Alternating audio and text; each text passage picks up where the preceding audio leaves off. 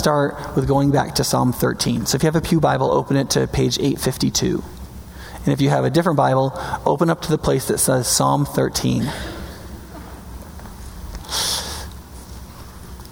And that's partly because Psalm 19 and Psalm 13 are quite different. And in some ways, they're in contrast to each other. So listen to Psalm 13 again. How long, O Lord, will you forget me forever? How long will you hide your face from me? How long must I wrestle with my thoughts and every day have sorrow in my heart? How long will my enemy triumph over me? Look on me and answer, O Lord my God. Give light to my eyes, or I will sleep in death. My enemy will say, I have overcome him, and my foes will rejoice when I fall. But I trust in your unfailing love. My heart rejoices in your salvation. I will sing to the Lord, for he has been good to me. So there's that. And then a few chapters later, it starts out the heavens declare the glory of God. Right?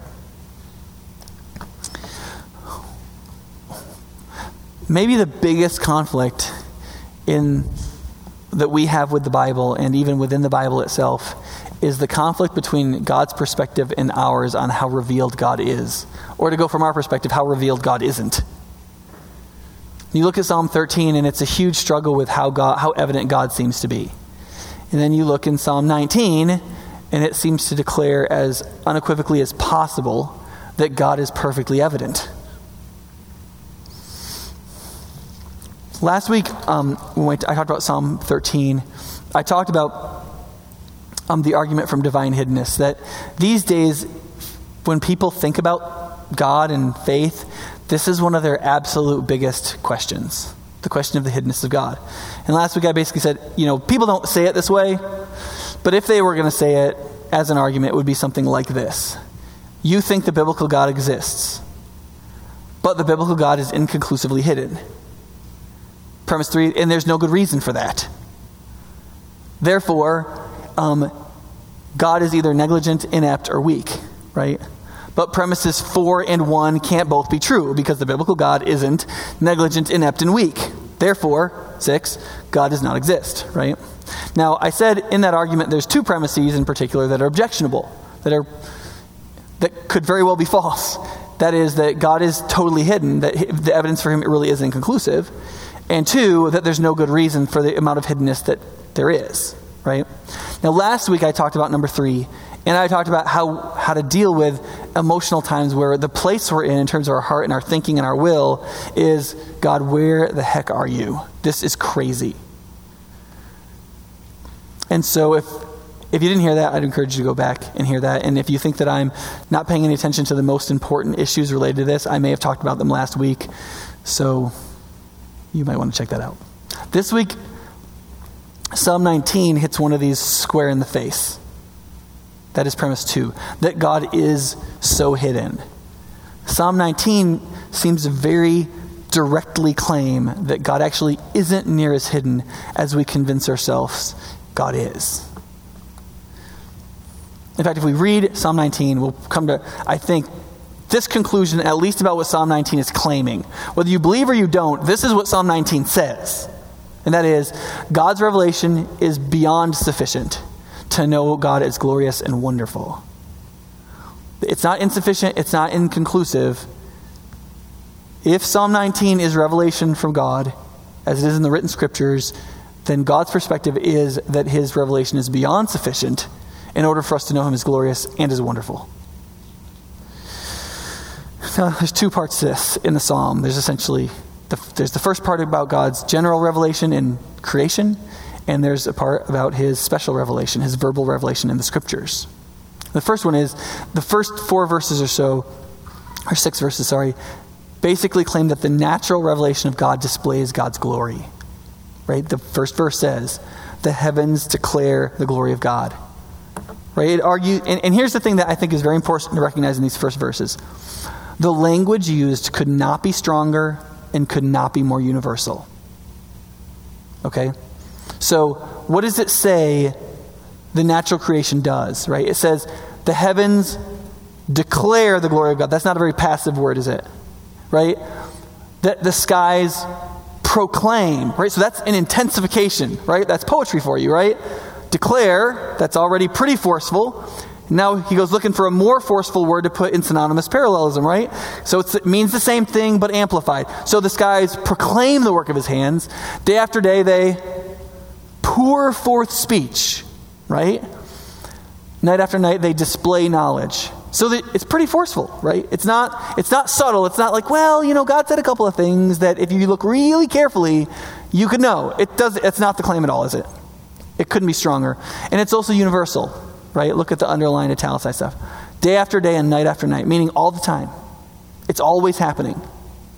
And it says, there's no speech or language where their voice is not heard. Their voice goes out into all the earth, their words to the ends of the world. So the, the argument essentially, even though it's poetry, is anywhere where a language is spoken, this language is spoken. It's universal. There is no human being that does not have this witness to them. Right? That's pretty forceful. I mean, it, would, it could cause us to think, if this were true, that the natural creation displays God's glory, that it really does, that God is in all that hidden. Now, then the example that's used, right, is the sun. John Calvin said about this, he said, God could have used the, or the writer could have used the sun, or could have used the smallest insect. Anything in natural creation, this could be said about. But he, but he creates this picture of the sun coming across the sky like a champion every day, revealing. And, and I, I realize that for some people with modern scientific ears, this is difficult a difficult way for you to have your faith increase. But let me just be really clear about this. This is a song celebrating the glory of God in creation. It's not a philosophical argument that God displays himself in creation. Does that make sense? It's, it's a different kind of writing. So don't fault it for a kind of writing it isn't. Right? And you and I use colloquial language poetically all the time. Right? And if you haven't, you need to write your wife or girlfriend or mom a new poem because your poetry stinks. I did hold back the word I wanted to say. The point is, is that there's wonder to it. And one of the difficulties we get into as scientific people, because science is a wonderful thing, right, is that because we can explain why something happens, for some reason, it causes us to lose the wonder. Right? So, why is it that when we teach ourselves or our children about xylem and phloem, they stop being obsessed with the beauty of trees. Why should that be? Why should it be because you know why something happens? You lose the, that's crazy that that works, right? It reminds me of the, of the Louis C.K. Um, time, I think it was on Letterman, where he was talking about people complaining and moaning about how Wi Fi doesn't work on their, in the airplane. They're like, oh man, this stinks. My Wi Fi doesn't work. And, he, and his response was, dude, you are in a chair in the sky okay? A chair in the sky. You're flying for like $400. You're flying, right? Which it's hilarious when he says it, but that's what, think about that. That's what we do all the time. He actually was observing something about human nature, right? That's why, that's why preachers should be funny, right? Because we're, it's the same work, right? we tend to do that. We, we think because we know something, it's not amazing. It is amazing. Trees are amazing, yes. Xylem and phloem do teach us how liquid moves up and down trees. Trees are still amazing, okay? Yes, we know why airplanes fly because of aerodynamic principles. It's still amazing. Okay? Yes, it's true. We know that DNA lays on a double helix. It's still amazing. It's amazing just because we can explain how it works. Science is amazing. The fact that we can investigate how things work, it's amazing. That God would be so good as to give us reasonable and rational minds such that we could explore His creation is amazing. I'm for science. Most scientific professions are noble in the Christian spirit. Enter them with humble pride. But it doesn't take away that things are amazing. And it is a sign of our dullness that we're not astounded, not a lack of glory in those things. Yeah. The, the other thing to recognize too, and we and I, I need to say a little bit about this because of the the scientific world that we live in. One of the things we need to remember too is, is that um, when it comes to God's revelation of Himself implicitly in the natural world, um, things may be getting worse for atheism, not better, as science progresses. Um, there's, there's often this idea that as science keeps going, it's explaining more and more things, and so there's less and less room for God, right? And so there's, you know, there's just God of the gaps. There's these tiny little gaps left, and if you just give science enough time, those gaps will disappear, and there'll be no more room for God. And sometimes I don't think we realize how silly an argument that is and how unscientific an argument that is. It's silly because even if you explained all the natural processes of the world, it wouldn't have one iota of reference to whether or not God exists. First of all, the one doesn't follow from the other. It's bad philosophy. But secondly, just practically in terms of science, every time we send out a new expedition into a new frontier, we find another frontier on the other side of it. So, I mean, it's kind of like arguing that because you sent Lewis and Clark and they found Oregon, therefore there's no Pacific Ocean. Like, when we stop finding something, then we might be able to talk about the fact that we've actually explored everything. The fact is, is that we just keep finding amazing stuff, which should cause us to be more astounded at the glory of God in creation, not less. You know, if you dig down, if you're trying to explain a plant and you dig down three inches on the root rather than two, you haven't, you haven't gotten to the bottom of things. And when we, when we look at the bottom of things in science, we're, we're just we're no further explaining these things than when we started out. Right? Yes, we've accepted Big Bang cosmology. Awesome.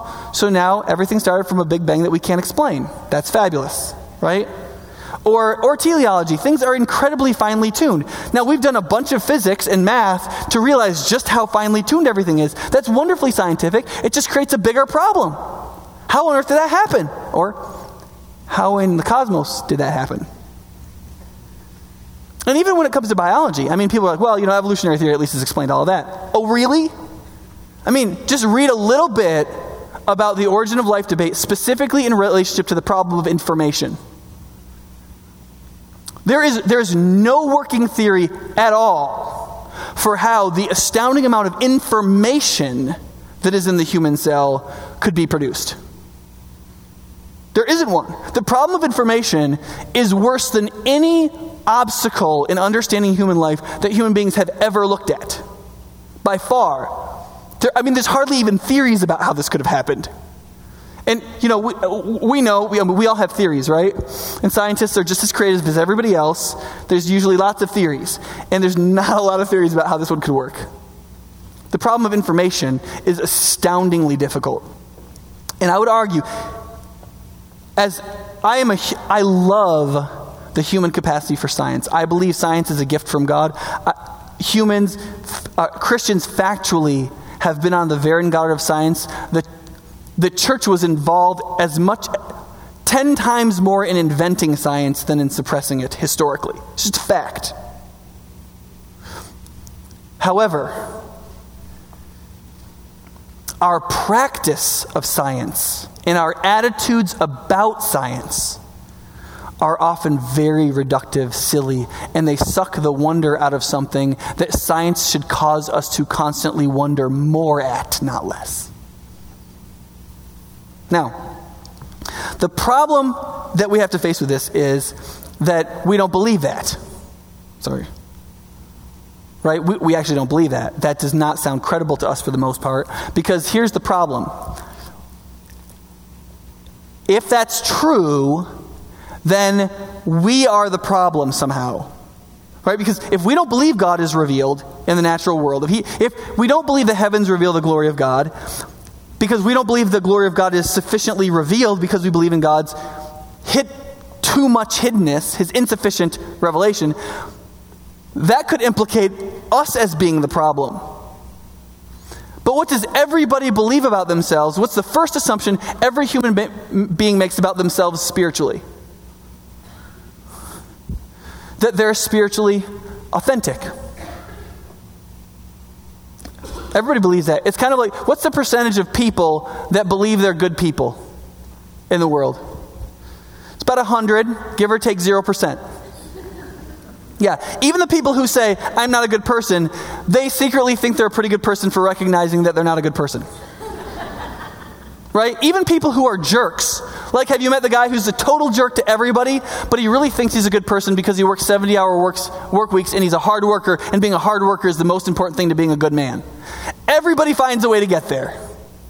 Spirituality is no different, except instead of being a good person, what we really believe about ourselves is we're an authentic seeker. Everybody believes that about themselves. It's about 100%, give or take 0%. But here's the problem the Bible explicitly says that that's false. Here's the clearest place in Romans chapter 1.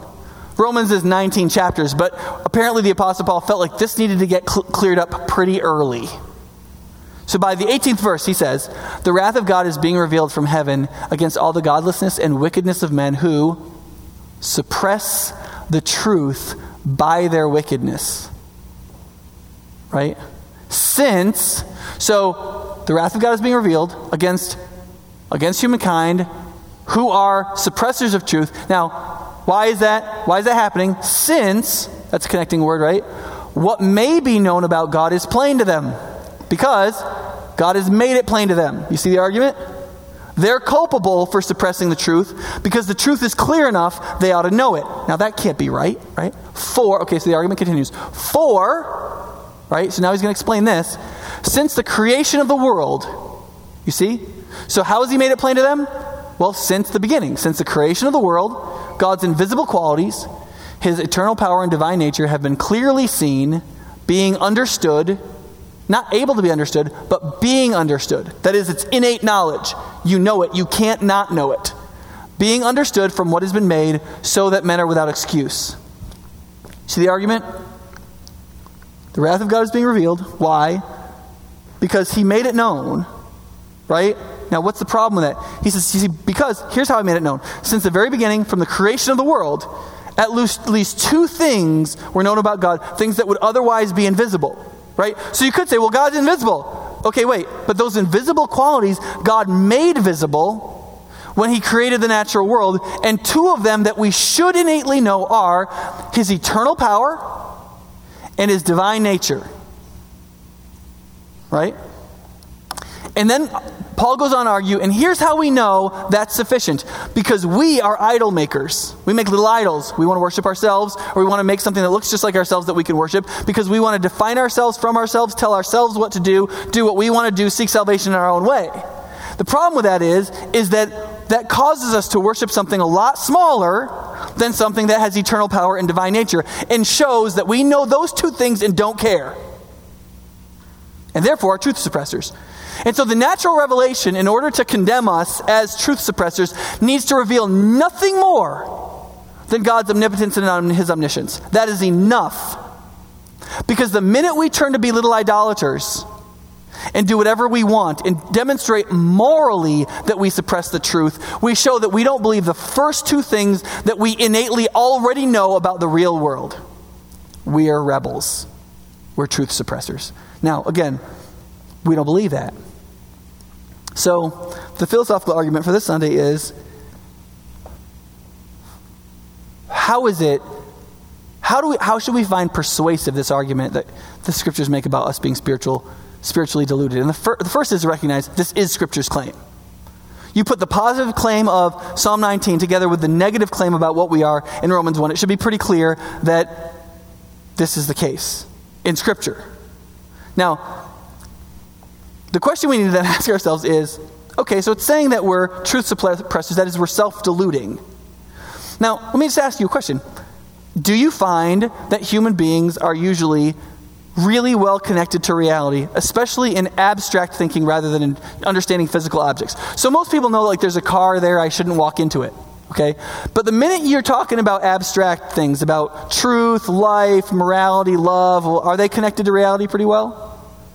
It's not my experience, okay? I think most people would recognize that, that delusion is not an uncommon feature of human life, right? So then the question is is spirituality immune to this delusion that we find in humans, right? I would argue similarly. No, there's no reason to think that. There's no reason to think that humans are generally deluded about abstract thinking and feeling.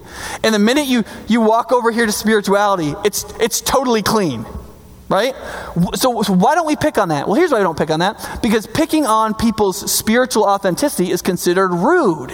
right? Which just proves the point. Because philosophically, rudeness is not an objection, right? If somebody's rude, that doesn't mean what they just said is false, does it? There's no relationship between those two things. But what do we like to make considered rude? Well, oftentimes it's places we know darn well we're wrong and we don't want anybody to bring it up. So it becomes rude to say so. So the fact that it's rude to say something about anybody's possible spiritual authenticity really ought to tell us that it might be a place where we're lying to ourselves. Now, it might not be. There's lots of things that are rude that really ought to be rude, right? But it's certainly possible. So then the qu- next question to ask is if, if I was, well, let's, of course, you're not spiritually deluded and I'm not, but let's just take a hypothetical human, okay? If there was a hypothetical human who was a truth suppressor, who was deluded in this way in relationship to God's revelation of himself, what is the first thing that person would necessarily have to believe in the process of self delusion? You could not be self deluded without this being the case. It's philosophically necessary. See the spit fly there? That was good, huh? You're just out of range. That's why you sit in the second row, isn't it? Um, right? There is something, and what is it? You'd have to believe you're an authentic spiritual seeker, right? The first step in any delusion, right, is what? To delude yourself that you're not deluding yourself. Or the first step in lying to yourself is lying to yourself that you're not lying to yourself. Otherwise, it can't work, right? You've got to have this first immediate step of, dis, of the insertion of dishonesty. It has to happen, and it has to happen in a way you can persuade yourself it didn't really happen. Which means that if we're truth suppressors, by definition, we would have to all believe we were perfectly authentic spiritual seekers. So the fact that you and I are really convinced that we're deeply authentic spiritual seekers might be because we're deeply authentic spiritual seekers. Or it could just as reasonably mean we're self deluded about being authentic spiritual seekers because we suppress the truth. Now, why would we want to suppress the truth? Right? That's the next question. Why would it be that rather than the other? Do we have any, is there motive for this? Right? And my argument would be, oh, yeah. Oh, yeah, there's motive. Unbelief or atheism has plenty of motive. Now, I'm not saying that religion doesn't have motive. There's plenty of religious motive, but there's plenty of atheistic motive. Um, in a, in a, it's a very famous essay at this point because so many atheists are so angry that he wrote this. But Thomas Nagel, a professor of philosophy at NYU, who's taken degrees from Harvard and Oxford, so he doesn't know anything, so he must be wrong, um, just inferior educational background, um, did say this about his own atheistic view. He said, I want atheism to be true, and am made uneasy by the fact that some of the most intelligent and well informed people I know are religious believers. It's not just that I do not believe in God and naturally hope that I'm right in my belief. It's that I hope there is no God. I don't want there to be a God. I don't want the universe to be like that.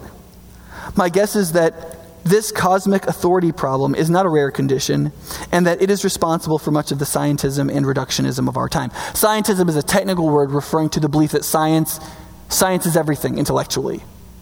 Um, that is, we have plenty of internal human self interested motive to have nobody tell us what to do, to be free, to define ourselves from ourselves, to do what we want, to make our own decisions, to manage our own lives, to, think what, to seek whatever will make us happy. In a, in, a, in a, culture in which we've been formed by the structures of consumerism our entire life, built into us is a radical idea that we have to be free at any moment to change our allegiances because we might not be happy where we are, and there may be something over there that we believe will make us happy, and moving from the one to the other is the most necessary thing for our happiness. We have one expiring and extinguishing life. The only part of anybody's life that matters is when they're young, and I've got to have the freedom to do it. And if you don't think that will lead us, to tell God to just shove it in ways where we self delude ourselves into thinking that's okay, I don't know what to tell you. I think you're being skeptical about the wrong stuff.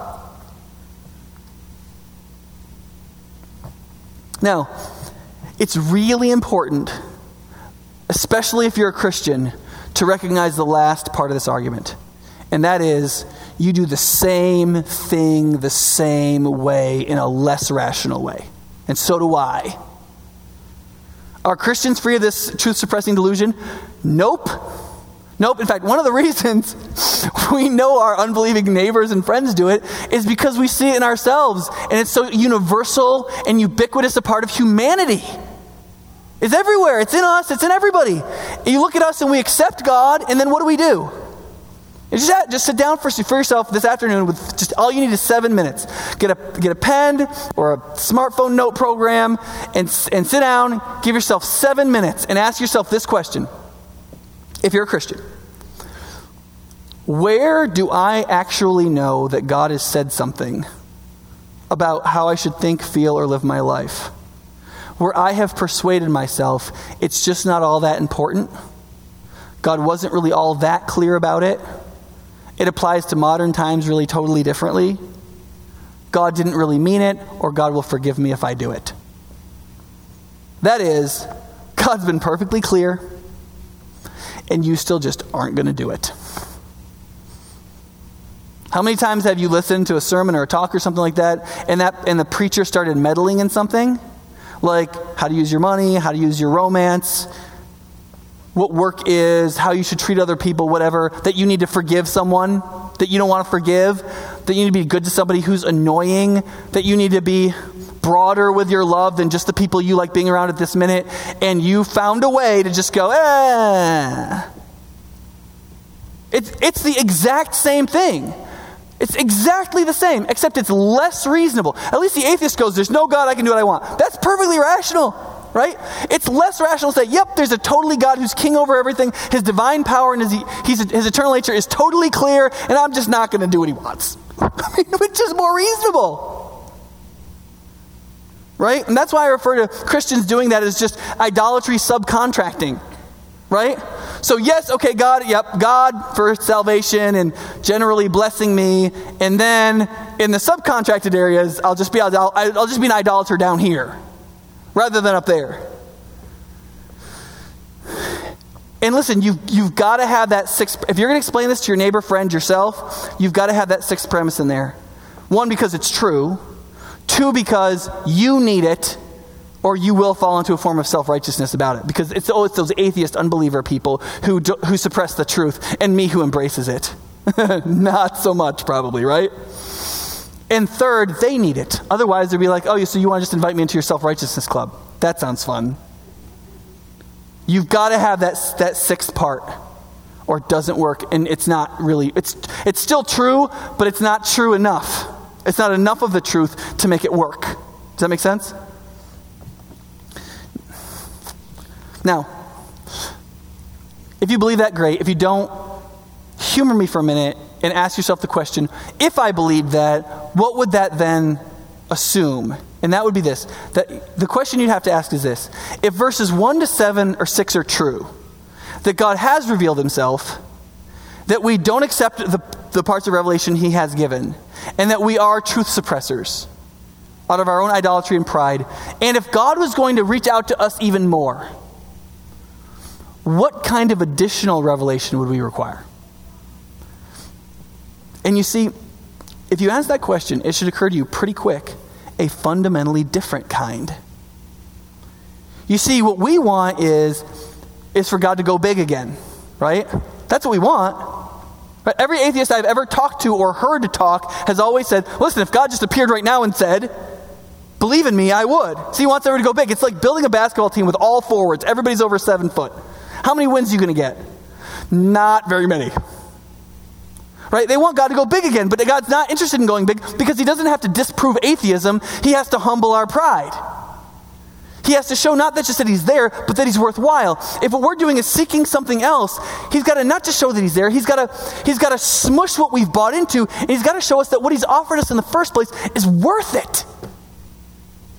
He's got to show not just that he's glorious, but that he's wonderful. And the primary way he does he does that in this psalm is through his verbal revelation, what he's revealed, what we call in Christian faith special revelation.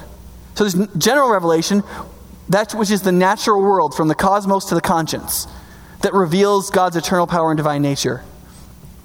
But then, in addition to that, what we require is something that humbles our pride and shows us the worth of God. And that's why God has given us his whole history with his people, And tied to that, the written revelation that teaches us about it, teaches us how God functions, what He's done, and ultimately culminates in Jesus and in this created thing He creates from Christ and through the Holy Spirit called the church.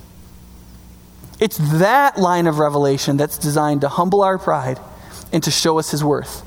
I mean, wh- I mean, that's what these verses are all about, right? The law of the Lord is perfect.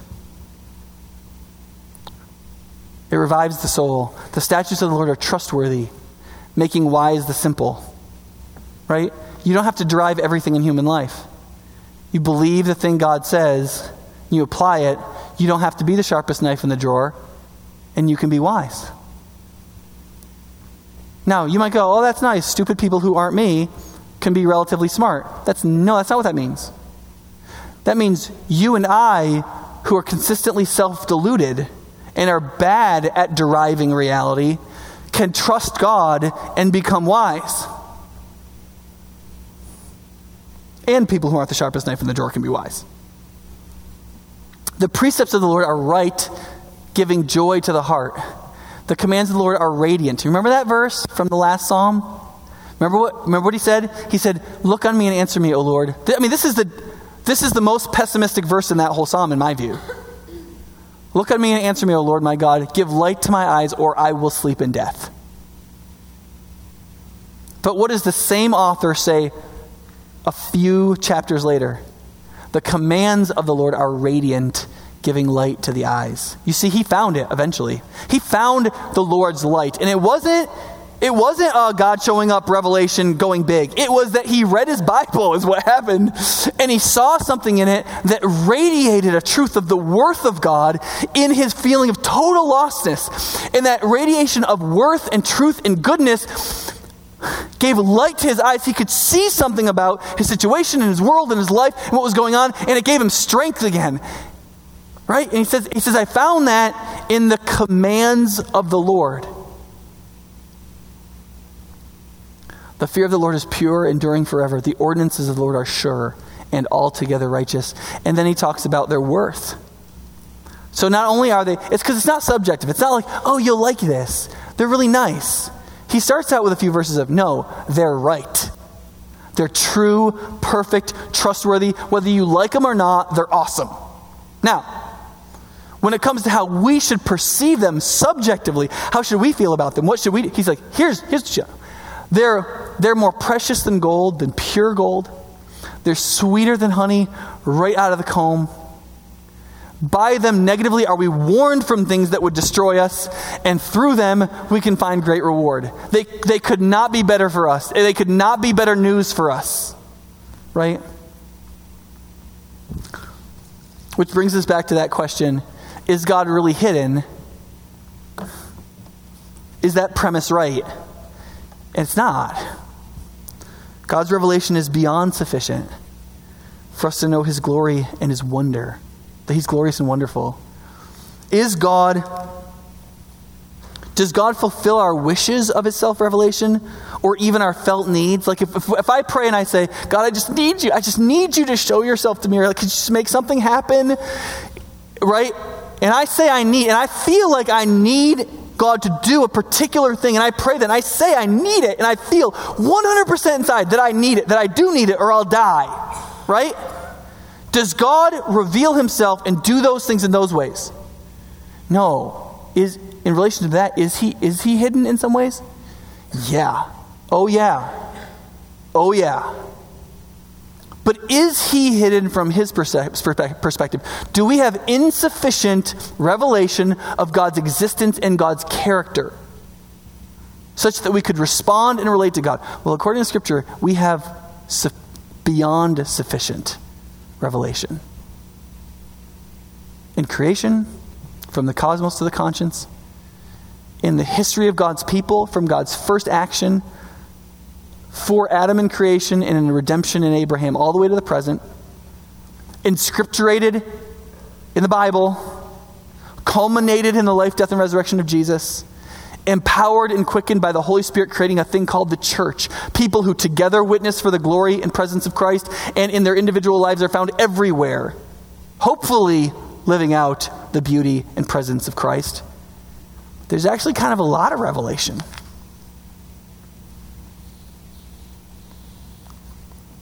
And that brings us just to the last verses in the psalm, right? That basically presume that one really important thing that the darkness actually really isn't out there. It's not that God is perfectly hidden, wrapping himself in an inscrutable darkness that we could never penetrate, intentionally hiding our, himself from us so that we could never know what he's really like. Actually, the stars are there. We're just looking through a telescope that we have willfully put the cap on. The darkness is right here. It's right here. That's what he says in the last verses. Who can discern his errors? Forgive my hidden faults. Right now, let's do a little Bible interpretation. Hidden from whom? Who are the faults hidden from? Are we talking about your secret sin, the thing you just can't get free of that you hope nobody finds out about? You know? No, that's not what he's talking about. He's talking about sins that are hidden from him that he doesn't know about. That's why the first line says, Who can discern or realize his own errors? Right? So he's saying, there are things really wrong with me, errors I make constantly, mistakes that I don't even know exist. I'm totally wrong about a pile of things that I don't even know about. I, I, can't figure them out. And so, God, will you please forgive my faults that are hidden from me? You see the assumption there? He's assuming they exist because if he knew they were there, they wouldn't be hidden faults. You, you see the logic? He's saying, I see your glory in creation. I see the special revelation. I see who you are. I know what my attitude is. That deductively shows to me the problem is here. Therefore, I have hidden thoughts and things I'm doing and thinking and feeling, ways that the sinful condition has messed me up that I don't even know are there. And God, and I know that on some level I'm culpable for them, like Romans 1 says. And so, will you forgive them? I can't even offer repentance. You see, half of Christian saving repentance is recognizing you are not even competent to repent. Martin Luther found this when he was a monk. He would go into confessionals and he would try to repent by confessing every sin that he knew of. He spent hours and hours and hours confessing, trying to think of another sin, another fault, another half truth, another place where he didn't believe quite right, like something because he wasn't free. He didn't feel free inside. He felt like there was there's still something. And he's trying to discern all his hidden faults, and it's not possible. At some point, you have to say, God, that's all I know about. I expect that there are many more faults that I don't know about. Will you forgive them too? And then he demonstrates not only is his heart sick and his mind sick in a way, but his will is sick. You see, because he says in the next verse, even the things he knows are wrong, he's in danger of becoming their slave. And that's a problem of the will, isn't it? He says, Keep your servant also from willful sins, sins of presumption. I'm going to do them and hopefully God will forgive me. May they not rule over me. You see the imagery of the imagery of slavery? He's like, there are willful sins, stuff I know is wrong, I want to do. And and I'm in danger of falling into the slavery of that thing because I don't want you enough. And there's a motivation problem in me that is ugly, and it's going to leave me to suppression of the truth and self justification so that I can do what I want. And God, will you please do something to incline my heart to you so that I won't do that? Because I don't know how to not do that. I'm afraid they're going to rule over me, right? And he says, please help me. So you see the admission at the end of the psalm, when he recognizes God's revelation and his glory and his wonder, he says, God, will you save me from what I am? From the darkness that's not you, but that's here in me, that's making me think that the darkness is there when it's here. And will you forgive me my hidden faults? Will you help me see my hidden faults? And will you help me not fall into where my will is messed up? And will you help me see that your commands are worth more than gold, that they're sweeter than honey, that they're sure that they can make wise the simple? So that I won't run after that thing, so that the kind of person I'll become is someone who the words of my mouth and the meditation of my heart pleases you, because you are my rock and my salvation.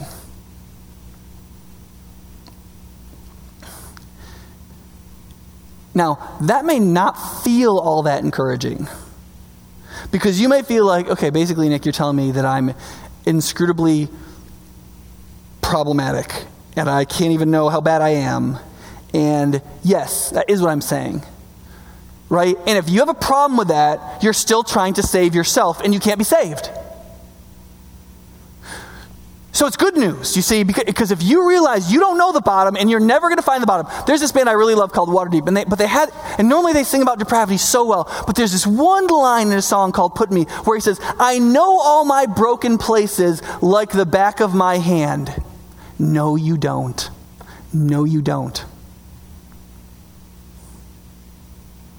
But you see, if you will realize that you are never going to get to the bottom of that well, you might turn to Christ to save not only the sins that you have committed that you know are wrong, that you deserve plenty of wrath for, but the places where your will doesn't even want to do the right thing and you know that thing's going to take you down, and the things that you are oblivious to that stink to high heaven because of how deeply we suppress the truth. And there was one time where God's eternal power and divine nature and his word, his spoken revelation about the wonder of the worth of himself came right together in the most living color. And that is when creation became incarnation in the word of Jesus Christ. What John calls him, the word made flesh so that he could embody the glory of God, show something of his eternal power and divine nature, and also display his worth and humble our pride. You see, if you recognize the implicit argument of Psalm 13 and Psalm 19, it would lead us to the conclusion that the kind of revelation we most need is a secondary special revelation that humbles our pride and teaches us about the worth of God and shows us that we should delight in the divine nature and eternal power of the Father. That is exactly what Jesus is. And it should also lead us to the point where we believe we are completely unable to simply pattern ourselves after that Savior. To say, oh, Jesus did it, I'll do it like him. No, no, no. We need divine assistance. We need a Savior who has performed it for us and can save us out of it, which is what Jesus is. Jesus didn't say, merely come follow me. He said, believe in me so that our sins could be forgiven, we could be regenerated in heart from the inside out, and that God, in the presence of His Holy Spirit, could come into the region of our conscience, the most dark place, and bring life and bring light and begin to recalibrate the dark place so that we could walk with God. We could see the glory of God in creation, and we could see the worth of God in everything. And so the, the message is always the same. Whether you're a skeptic, you're, I mean, just a skeptic. The message for you is believe in the Savior. He died for you. He came as the exact kind of revelation you need. Maybe not the one you want, but the one you need. And if you will put your faith in Him, He will save you and He will lead you and He will change you and He will walk with you and He will add you into this organism He created called the church. And if you are a Christian, guess what's for you? The exact same thing. Believe in Jesus. Exactly the revelation we need to lead us to the place where our pride is humbled so we can see our issues. So that the thing we would seek for God to reveal to us is not just his general nature, but the hidden darkness in us. That's the thing we should be attending to. And that's the exact place Jesus applies his remedies. He'll change you. He will change you. He will always give us what we require. He will not be subjected to our demands.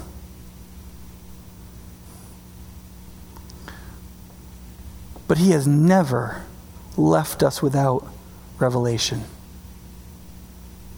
Sufficient, beyond sufficient to know His glory and His wonder. And He has supremely revealed Himself in Jesus. And He has promised that if you come to Jesus, He will save you and He will change you and He will start to show you not only Himself, but yourself. And it's going to hurt, but it's going to be good. It'll make the simple and the sinful wise. And we're both. Let's pray.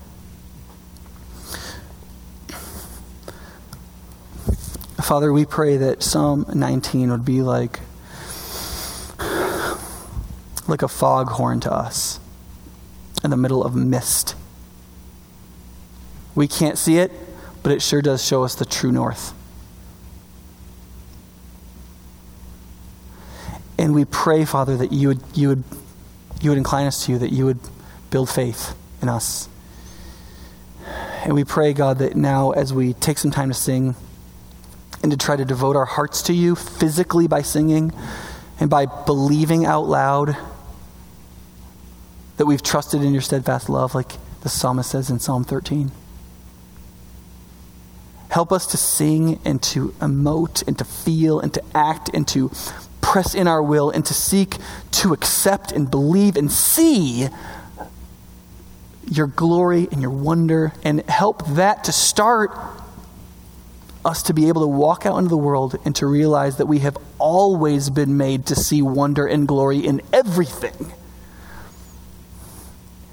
And for that everything to point back to you so that we could enjoy you like honey right out of a honeycomb, the sweetest thing there is, and that your precepts would bring joy to the heart.